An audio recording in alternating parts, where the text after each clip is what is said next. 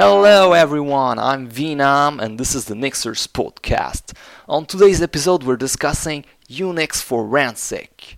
Your Unix box has been pwned, it has been attacked, it has been hacked, it has been owned. What do you do in this case? But we're gonna more focus on the term forensic. Forensic usually mean uh, you have a crime scene and then you come after the crime and try to figure out uh, what has really happened. Uh, was it really a murder case? But in the case of Unix forensic, you, you want to know what happened to your box. Have you really been hacked or not? Have you been pwned?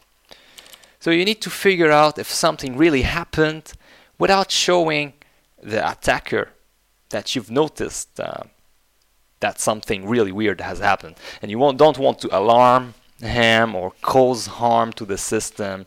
You don't want to destroy evidence. You don't want to wipe out the disk. Uh, you don't want to take down the machine offline sometime. So uh, in this case you don't know if if the attacker is still on your machine or not. You don't know anything.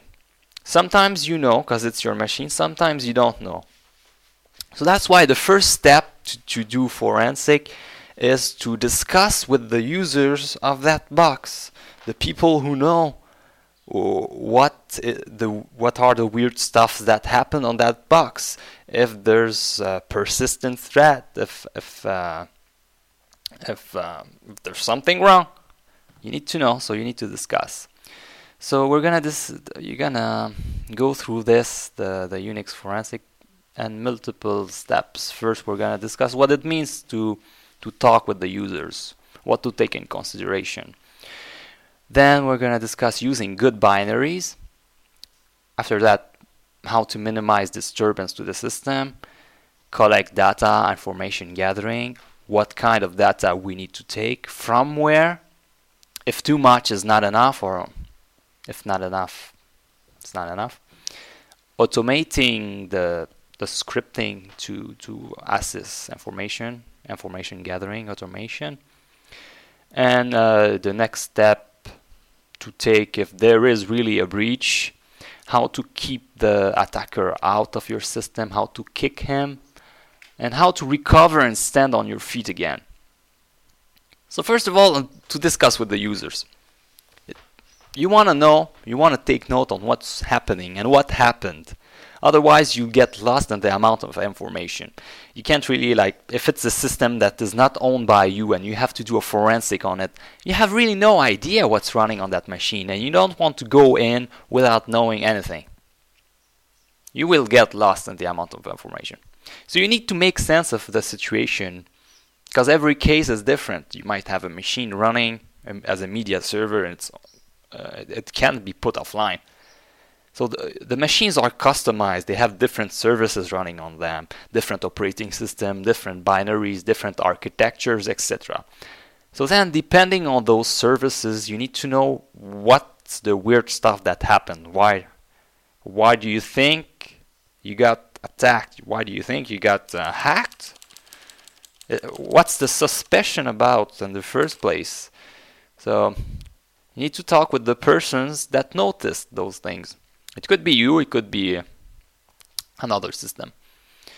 So uh, if it's yourself, then it's fine. But if it's someone else, you have to go and interview them. Uh, there's certainly someone that knows the situation better, someone that expert in the system, someone who's running the machine daily. There, there's a context to everything. Everything has a context. And in the best case scenario, it might even be a false alarm. It might be a po- false positive, and there's no need to dig in the issue. But still, you, you have to do your forensic. You have to analyze to to to, to keep asking because you, obviously you wouldn't sus- su- suspect anything in the first place. In all cases, it's gonna make you win a lot of time to to interview people to ask what's happening really, instead of having to learn about the system by yourself. So what what are you suspecting? Why do you think an incident happened? What is there to know about the system? what are the services running, what are what are the programs. After getting enough information, you, you can really start to touch the machine. Before that, you cannot. You really cannot because you might do some harm to the system. First thing you want to do is run a set of good binaries. You don't want to run possibly Trojan binaries. What do I mean by that? I mean that if someone has access to the system, he could replace, in theory, he could replace all the binaries. The shell, the cat, anything, anything that runs on the system, it could be replaced. So what you want to do is you, you take something we refer to as a USB response drive. It's a USB with, which has a set of good binaries. You know that they are good binaries because you put them there. You want to put a set of the minimum uh, slash bin, sbin, some libraries, and uh, for the same architecture uh, uh, as the system. So that's again that's why it's important to, to do the, the interview before to know the, the, the architecture. So that's why you want to know 64-bit, 32-bit, if it's running FreeBSD, if it's running Linux, if it's running something else. Then you want to compile those binaries for the system so you can use them in a safe manner. So you can have some extra tools, not just the minimum. So yeah, your, your kind of tool set that could help you through the forensic analysis. So you can take some anything that, that can help you. So um, also the, the USB should have a file system that is supported by the operating system. So you won't go on, on FreeBSD and uh, boot up an ext2 file system, for example. You, you, you will put something else. Yeah. So once you have the, the, the USB, uh, you have a set of good binaries. But you could also do it in another way. If you can take the system offline, by that I mean just uh, turning it off and on again. So you could also go for bootable bootable Unix operating system or any operating system that you can boot from the USB and access the host operating system. And that's only if you can afford to restart the system. So you can use a live CD, live USB, or any good options for that. There are some uh, recovered disk forensic uh, USB, I think. I didn't check for that, but the, there are certainly some uh, live operating system available that are good for forensic. You can even boot bat, boot uh, Kali Linux and help you analyze the system. But it's only a v- valid uh, if it's not a, a really live system that you can't take offline. Actually, it's even a better idea because you, you don't want that system to stay online if an attacker is on it. And maybe uh, if you go in and the attacker is still on, you will have to fight with him, and then he, he could kick you out actually if he has enough power, root access probably, and erase everything. Uh, he goes on a rampage, I don't know. And to top that off, he could even, I don't know, uh, gain access to your credential and start to, to ruin a company or, or your personal rep- reputation. But sometimes, uh, yeah, you can't afford to remove a live system if it's in uh, production and it's live. People are re- relying on it.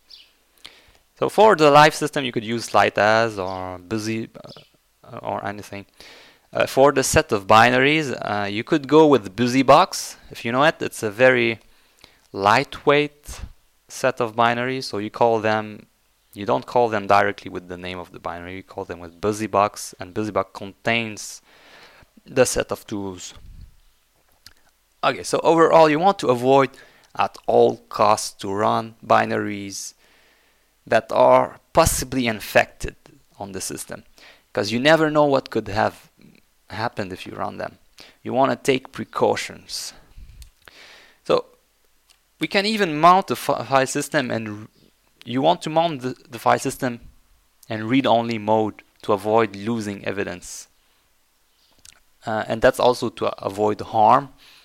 So that would minimize changes and disturbances to the system, minimize footprints. So you don't want to write onto that system and mess things up. that basically comes down to changing the environment variables to point to the binaries and libraries on your USB. So if you call, for example, cat, or, or you call bash, or you call zsh, or whatever the shell you prefer, and you have it on your on your USB, you, your USB, you don't want to just run uh, from the shell directly on the live system. You want to to export the path to your USB path, so nothing from the live system gets executed. So you want to export the path and LD library path to your USB. You don't want to be running their version of the shell either. You want to run your own binary, your own shell, and only them. Uh, nota bene on that, run all script with the shell mentioned before it, like sh the script, but the obviously with the path of your USB. You want to run your own shell running the script. You, you never want to use the shebang because you never know what what's the behavior that it's gonna be. It might point out the possibly infected binaries and run the, the script as an infected uh, uh, script. So we talked about minimizing the impact. Another approach is to not write anything on the system. You write the things on your USB and you send it, uh, you, or you write them on the USB, or you send them, them back over the network for later analysis. So you want to minimize writing to the system. Uh, if you mount it and read only, so you, you can't really you, you can't write to it actually. So you, you you're forced to do that, or you write to you to your USB, or you write over the network. So for sending over the network, you could go for complex solution, HTTP servers, FTP servers, or you can simply use a netcat listeners, which is really simple because you can transport the netcat binary with you. Uh, it comes with BusyBox. So you create a log files to get some information on the on the machine, and you send it uh, over the network using netcat. So it goes through netcat. So uh, it's never uh, written on the system. It's it's live in memory. What you want to do is open a netcat listener on the machine you want to analyze and you create a client on the infected machine and then uh, you use netcat-l to create the listener on a port and then you, you redirect it to to to a file and that's that's on the the host on the, the machine you want to analyze the things on. And then you want how to send the file, you, you use netcat, uh, the, the host and the port, and you pipe the log file. So when you're done, you've, you've transferred the file with netcat, you stop the listener, you don't want to leave traces that it, that it ran. So yeah, but what kind of logs do you want to transfer? What do you collect? What data do you want to collect and why? Uh, so you're doing forensic. You want the traces. You want to know what happened and if anything happened at all. So first thing you want to do is get the date. Uh, why the date? Because there could be a, a clock skew on the system.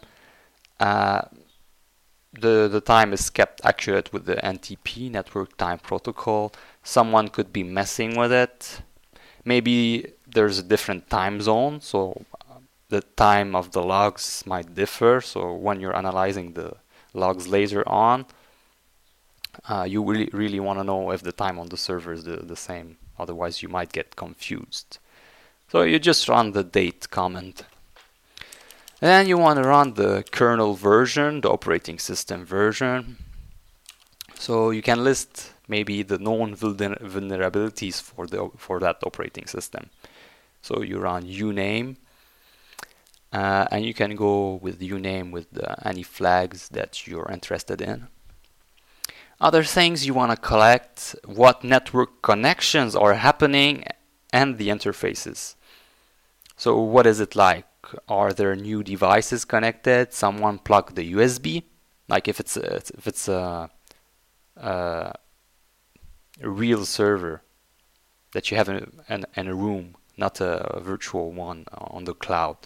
You want to know if someone came in and plugged a USB, a ROG device. Uh, are there new network connections happening to unknown servers from unknown binaries, like a binary named communication? You've never seen it before. Are there any suspicious addresses, strange localhost connections, or weird parts? Are there uh, ports that weren't open before and now they're opened? Are there any program running on the wrong ports? Is an HTTP server running on, let's say, port 6612? Don't know. To do that, you, you, you can run the ifconfig command, the netstat. Also, you can use um, a bunch of flags with them. Uh, netstat-tulpen to list the open open uh, ports netstat-anp ifconfig-a to list all the interfaces uh, even more things to collect uh, what files are open at the moment. Are there things reading from places they shouldn't be reading? But you know uh, files on unix are everything. So the, the, the output is gonna be extremely long. But uh, it's it's fair it's worth it to, to log that thing. So you can use lsof list open files. Also again with uh, the flags you need you know what processes what processes are currently running are there things that are running as root and that shouldn't be running as root Are they're running at, as a group ID or ID0, which is the equivalent of root, but you might not notice it because it shows another name for the users. Or there are no account logged in and things are still running and they shouldn't be running. So someone is running a background script that is uh, forked twice outside of the shell, so it kept it keeps running as a daemon uh, or there are accounts logged in that shouldn't be logged in. And for that, you go with the ps, the ps command. Routing information. What routers are you connected to? Are there new gateways, new new interface? You do that with netstat with the route command.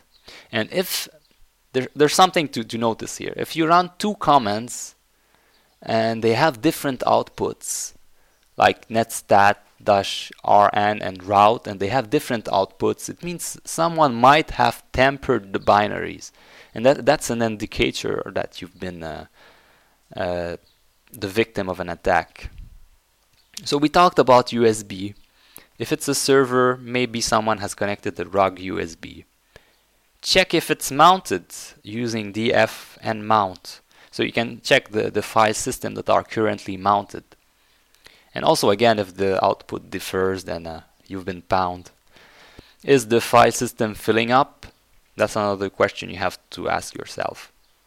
And is it filling filling up in a temporary file system? That might be an indicator that something weird is happening, or that you're not uh, log rotating, one or the other uh, are there overuse of the file system or overuse of resources for that matter? Now we talked about USB again. There might be some uh, UDEV rules, the added UDEV rules that can initiate when uh, you plug in a USB, an automatic automating script. So someone is running a worm on your machine, on your box actually. He's running a worm, so it spreads out that's actually very dangerous. Maybe the attacker has loaded a new kernel module, new device, new driver, or modules that changed. You can check check all the loaded module with lsmod. Now, uh, some of the most important part here. And I think that's the most important part. You want to check the users. Because if your users were, were really secure in the first place. maybe the attack happened from another side and someone created a new user. Who's logged in now? Are there system accounts that shouldn't even be able be able to log in and they're logged in now? You you can run the w command or the who command. And w command is like the who, but it gives the the last command the user has run. So you can even check if the, the, the currently logged in user is running something specific and if it's something you don't know about. And who has been logging in to the system in the last days or who has failed logging into the system in the last few days. And you can check it with the last comment and the lastb for the failed login. And if you see like uh, 20 wrong login and then a successful login, then someone has cracked your account and someone has a weak password. Well, uh, let's check if there's anything changed to their groups or their shell, their login information. Are there any newly created login users, any account that have the ID 0? They have root permission and they shouldn't be having root permission. If there's an account called nobody and it has ID 0, then uh, well, that's a big indicator right there. Did someone add a shell to something that shouldn't even be able to log in? Like uh, you have a mail user and it suddenly has a shell. And the files related to this, uh, you want to check the etc password and etc etc shadow. They list the users, the group ID, the the ID, the shell. So you, you can know if something weird is happening there with the users. Uh, now, it should be obvious that you should check the logs. It might not be even relevant to check them, but you might want to check them. They might be altered because if it's an advanced persistent threat, someone with experience attacking your machine, he will delete the logs. But you still want to, to get the logs, the var logs. Usually that's the, you, the location. You want to check also the last comments run for all the users, so you get all the hist files. Uh, you might have also put yourself in a bad position because if you ha have run commands on the shell and the password was on the command line, they were stored in the hist file, and then you want to know if the attacker has somehow access to those. Uh, anyway, if if you have a password on those files, you should change them. So that's a good idea to fetch those files. You shouldn't even use passwords in the first place. You should use key-based authentication. And talking about key-based, uh, are there new SSH keys in the authorized key file? So if someone, if an attacker just entered his key, he will be able to log into your system without passwords, which is frightening. Okay, so that's about uh, getting stuff. And you send all those uh, information through Netcat or you store it on a USB. And then once you have all this, you can really know what happened. Now more about live analysis, uh, which is more advanced. You could, in principle, analyze the memory. If you don't have enough information with the above, but I think it should be enough. You can dump the memory and then analyze it offline.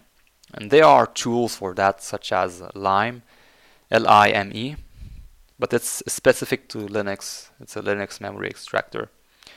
You could even make an image from a physical hard drive.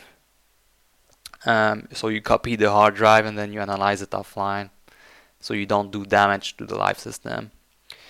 Now, you've been hacked, right? You might have been hacked you realize you've been hacked. What do you do? Uh, you could take that machine offline. Probably, yes, that's a good idea. And you need to review what has been infected. You need to repair that system. And no one has a better position than the people who are experts in the system. And if you're just doing forensic and you're not expert in the system, you you can just point out from the information above I mentioned what has gone wrong with the system and what possibly happened. Maybe you won't be able to clean up the system. You will have to recreate the thing. And maybe you won't even know what was the attack uh, vector that led to the, that, that breach. So using all the data gathered through the analysis, you you can narrow down what needs to be taken care of so that an attack doesn't repeat itself. But you're never sure. Sometimes it's not enough, you cannot know. Sometimes uh, you you cannot know what's the leak, what what the door to your system was. Uh, in this case, just uh, just review everything if you're running the latest version. Uh, could be anything. The open ports. I mean, you've just you've just listed the open ports, so you can know. Maybe it's an exploit to specific softwares you were running, and that's what that's why the we mentioned checking the running processes. More or less, everything I, I mentioned should be enough to know how to patch the system. Last but not least, keep in mind that you have to run everything patched. And you don't have you have to run things in a minimal way. Don't run too many things on a single box and you'll be safe. And don't allow password. Yeah. I guess that's it folks for forensic. You would have a, an idea of checking of more or less what's the, the and the security how you approach a box that ha has been hacked. Now about last week. Uh, last week we reviewed logs. Logs. It was quite an interesting subject. Uh, I didn't know about logs before, so uh, I had it on my to-do list for some time to review how the logging system works on Unix. And I had no idea that syslog was just uh, a standard and that wasn't really uh, a software in itself. I thought it was the name of a software. Yeah, but uh, I advise looking at that if you, you don't know about logs yet. And now this week, what did I do? It was the last week of June, so uh, we introduced the webcast thread where we record our desktop and we explain what we're doing, how how we came up with our current workflow, uh, what we like about it, the softwares we run. Yeah, I did that, and uh, I started a new ASCII art, as usual. And yeah, I'm waiting. Uh, we had the reviews on the June project, so uh, I guess they were good. Uh, they were pretty fun, um, but uh, we had a low turnout, a low participation turnout now. But that's okay because we had quality participation, which is better than uh, um, it's quality over quantity. Yeah, that's it. That's nixers.net. Yeah, thank you for listening. Have a nice week, everyone. And if you want to join the podcast, don't be shy to ask about your key. And you can log in to podcast.nixers.net and if you want to get more info about the next week podcast, about the current week podcast, you go to podcast.nixers.net slash what, W-H-A-T. Thanks a lot for listening and I hope you will keep your box safe. Cheers everyone!